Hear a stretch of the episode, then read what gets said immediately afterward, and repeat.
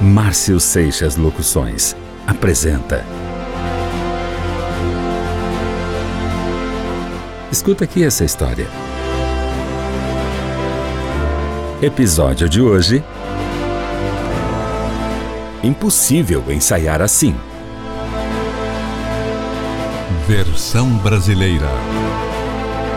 Estúdio ProSom, Santa Catarina.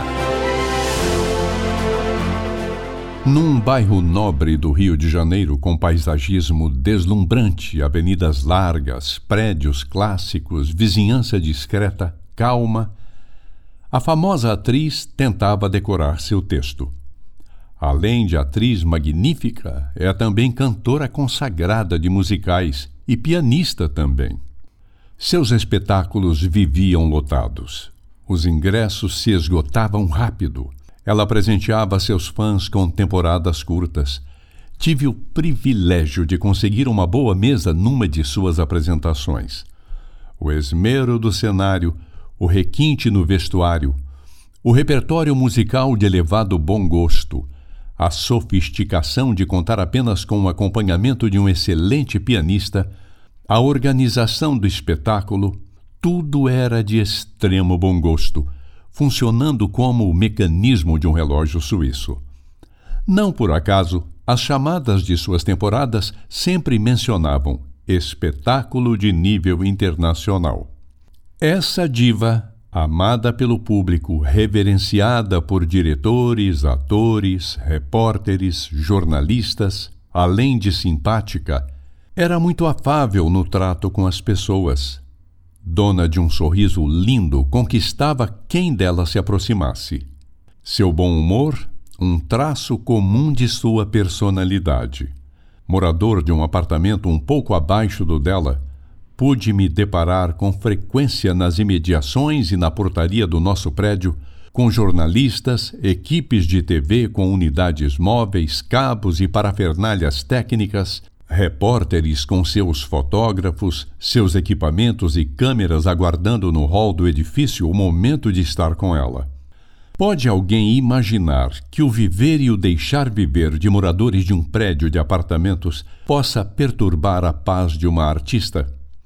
Quem de nós mortais urbanos jamais teve problemas com as obras do vizinho ou do barulho infernal do prédio ao lado?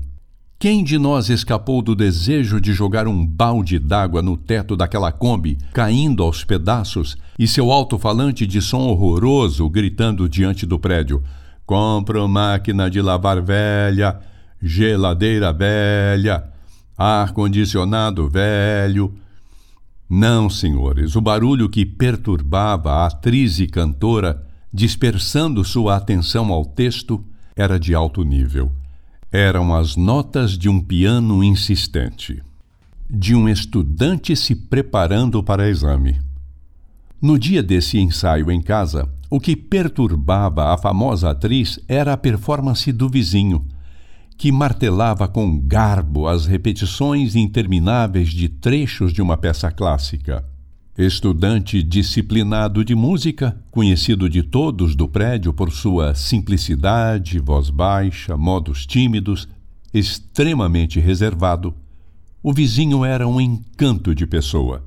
Mas sabe-se lá por quê, nesse dia, especialmente quando um surto de fúria nos tira do sério e fazemos coisas impensáveis, a atriz viveu esse dia. Teve a ousadia e direito ao seu dia de fúria.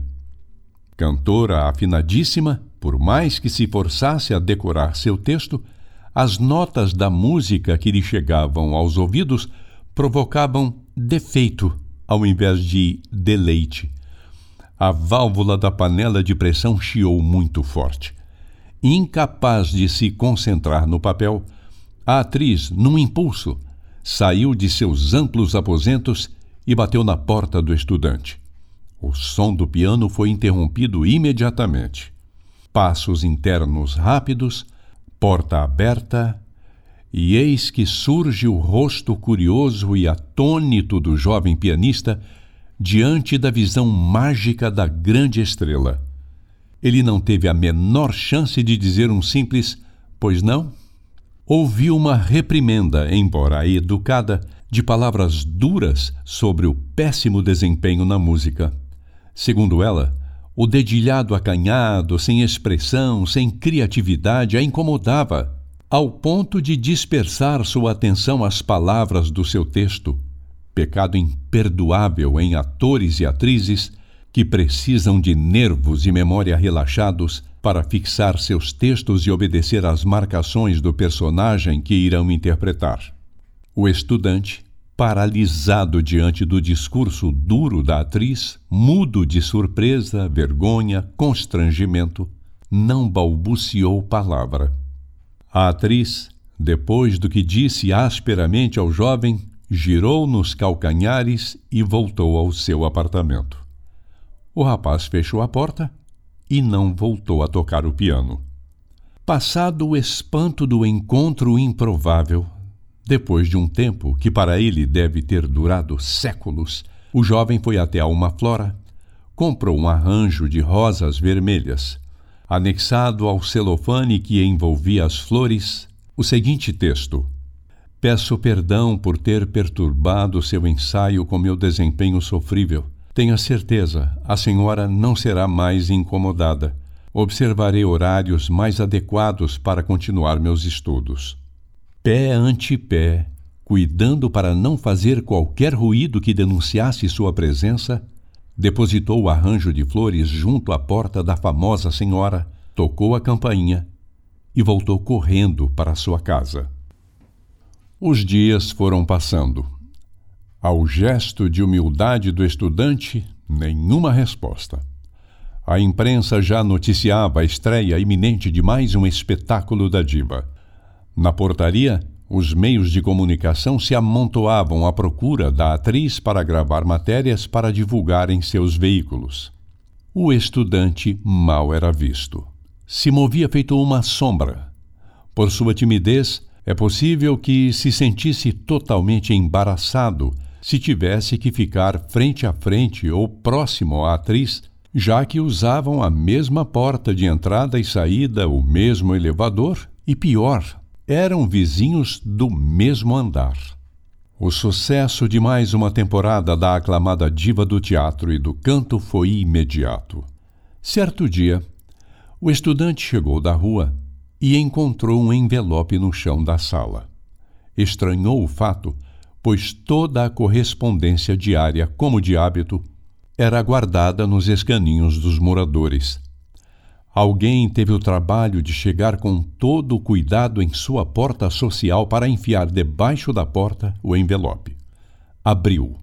Dentro, havia um cartão de visitas com o seguinte texto: "Com um pedido de perdão, ofereço-lhe esses convites para que venha assistir ao meu espetáculo. Com carinho, desde já, muito obrigada." Assinado, Bibi Ferreira. Num mundo conturbado onde moradores se cruzam no hall dos elevadores ou dentro do próprio e não dizem um simples bom dia, ou não respondem a um cumprimento, essa lição de nobreza tem aquele encanto que abastece nosso espírito de esperança. Nobreza de lá, nobreza de cá, do estudante que ouviu a reprimenda à sua falta de paixão ao piano. Na outra ponta, o gesto da dama superlativa, se desculpando com o jovem, oferecendo-lhe convite especial para ver seu show. A harmonia que brotou desse gesto mútuo soou alto demais, talvez inalcançável até para ouvidos mais apurados.